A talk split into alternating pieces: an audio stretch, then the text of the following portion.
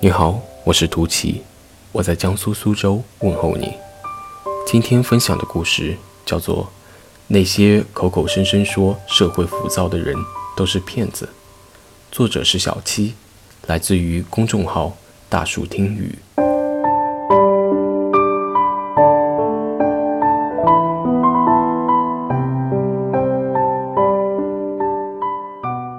前些天市里电路维修，全是天天到晚上九点。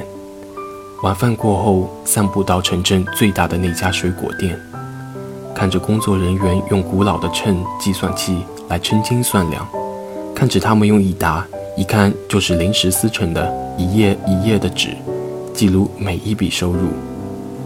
夕阳的余晖透着玻璃窗和敞开的门，洒进飘着水果芳香的店铺，似乎。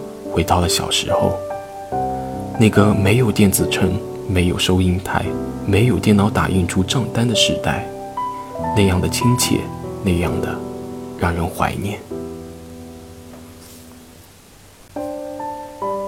那时候，尽管没有现在的快捷和方便，却总有几分人情味儿。小时候，楼下一对老夫妻开了小商店。每次去他家买水果或者是干果时，他总会把秤称得高高的，临走的时候还会再给我塞一把小橘子或者是山楂。结账的时候也不一定会像现在这样，一分一毛都算得清清楚楚。九块六常算作九块。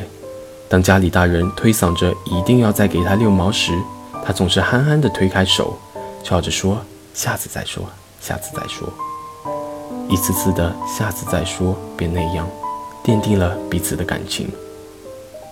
每当妈妈买了糕点路过他家时，总会随手给他留下一些。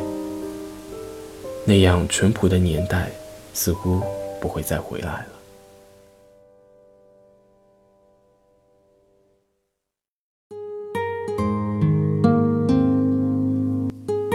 晚些时候，天慢慢黑了下来。像是一场表演结束，巨大的帷幕缓缓地罩住了舞台。观众们不会去看谢幕的时候舞台是什么样的，他们记住的只是演员在表演时的精彩。不知道有多久没有傻傻地看着太阳落山了，不知道有多久都没好好欣赏过天边的晚霞了，不知有多久没有望着星空呆呆地数星星了。忙于生计的我们，总是不知疲倦地追赶着时间，在难得的休息时光去参加拥挤的旅行。我们忘去了大自然赋予我们的最无私、最壮美的景色。我们忙于奔跑，奔跑着，却不知终点的终点。回首的时候，却忘记了我们到底走过哪些路。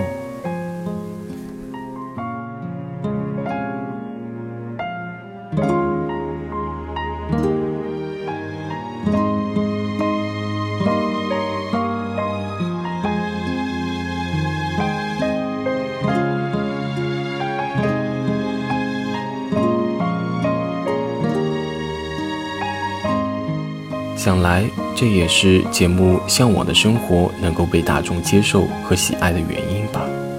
它展示了一种我们内心最向往、也最渴望，却也最遥不可及的生活：自给自足，每天只为三餐而忧，与自然作伴，感受慢节奏的生活。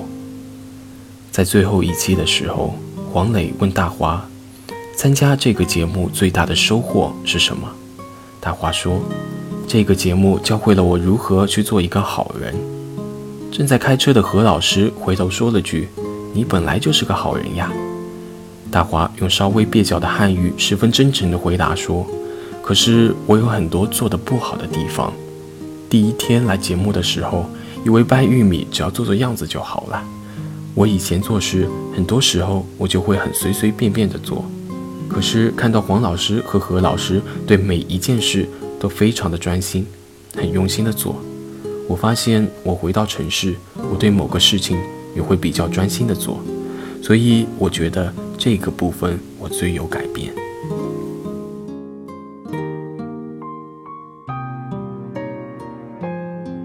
听到这句话，我感触很深，很深。或许黄磊和何炅的行事风格，代表了他们那一个年代许多人的性格和作风，专注而又认真。而我们呢？我们这群生活在父母宠溺下长大的九零后呢？我们这一代常被人诟病的九零后，又有着什么样的处事风格呢？在我还上初中的时候，就常看到报纸新闻上说。九零后是垮掉的一代，九零后的独生子女是被家里老人宠坏的一代，包括现在也常有人说，九零后的孩子都是巨婴。中学的时候，我非常非常不同意这些观点，我也强烈的反对这些给我们强加上的标签。可随着年龄的增长，与师长交流的越多，我越发现，我们这一代人身上的的确确存在着懒、散等各种消极因素，是社会的原因吗？是我们的原因吗？当下的社会是一个被网络包裹着的社会，是一个充斥着各种电子产品、充斥着各种诱惑的社会。我不标榜我们为人处事与网络时代有什么必然的联系。但我们不得不承认，在这样的背景下，有时候我们宁愿每天在睡前花三个小时刷微博、刷朋友圈，也不愿意花两个小时的时间去读书；我们宁愿花两个小时去打游戏，也不愿意花一个小时去给父母打一通电话；我们宁愿花一个小时去淘宝，也不愿花半个小时去看新闻联播。我们宁愿花半个小时去看白百合出轨的娱乐八卦，也不愿花一刻钟去安慰一下身边正在哭泣的朋友。是时代缺少正能量吗？是时代缺少有底蕴的文化吗？是时代没有给我们提供可以提升自我的机会吗？不是，我们更情愿去追求刺激，追求更能吸引我们眼球的东西。是我们更情愿花时间在无谓的东西上，而不愿静下心来去聆听、去思考。是那颗浮躁的心蛊惑着我们去做浮躁的事，也就促使了这个社会被定义为浮躁的社会。浮躁的从来不是这个社会，而是人心呀。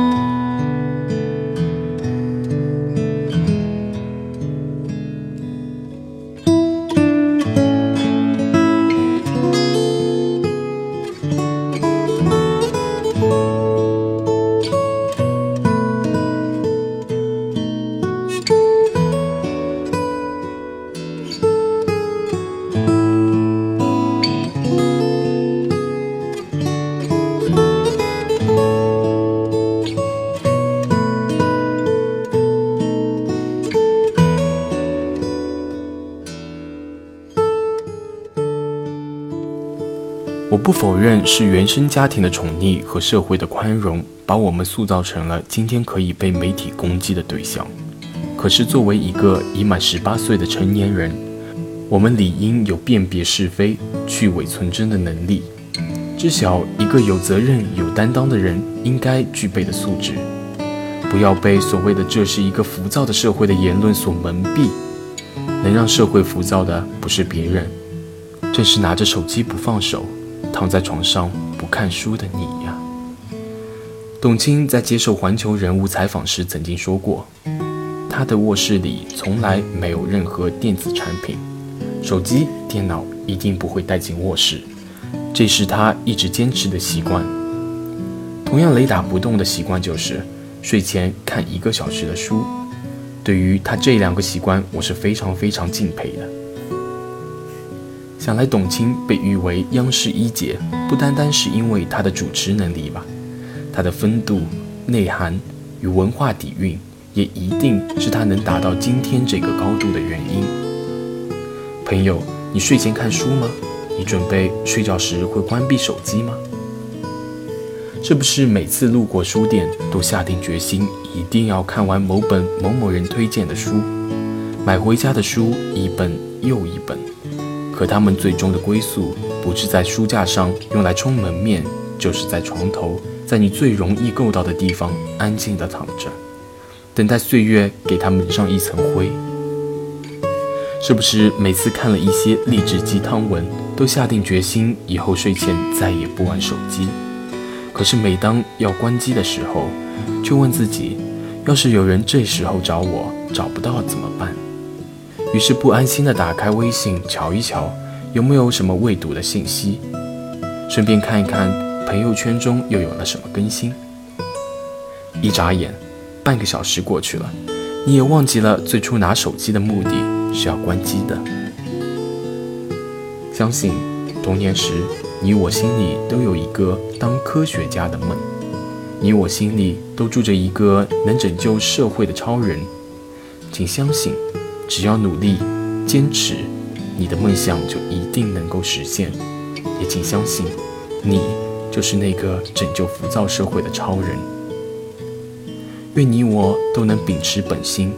维护好自己内心的那一方天地，踏实做事，认真生活，还一个我们所向往的世界。